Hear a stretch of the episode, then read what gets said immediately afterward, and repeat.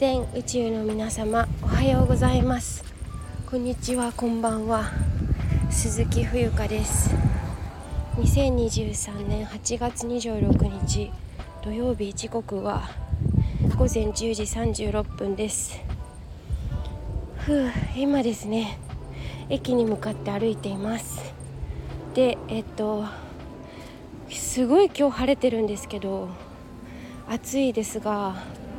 あのね雲を見たらなんか目に飛び込んできたのがまず真っ白な雲だったんですけどで今インスタのストーリーズ見てもらったら分かるんですけど今この収録を聞きながらでもストーリーズは24時間で消えてしまうからあのね絵に描いたようななんかこうはっきりしたこの縁取りの雲なんですよ。でそういえば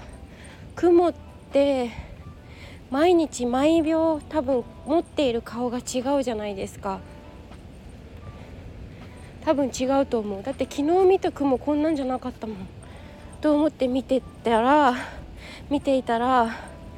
なんか私たちもそうだなと思ってどういうことかというとやはり生ものだし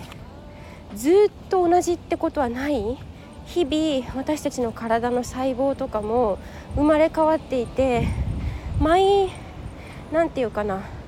もう落ちては死ん死んでは生きて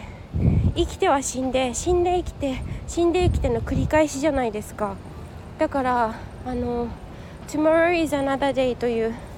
言葉ことわざが英語にあるけど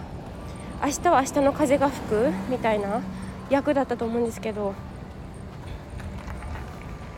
だから今日と明日は違うんだよね。だからね昨日例えば悲しいこととかあったとしても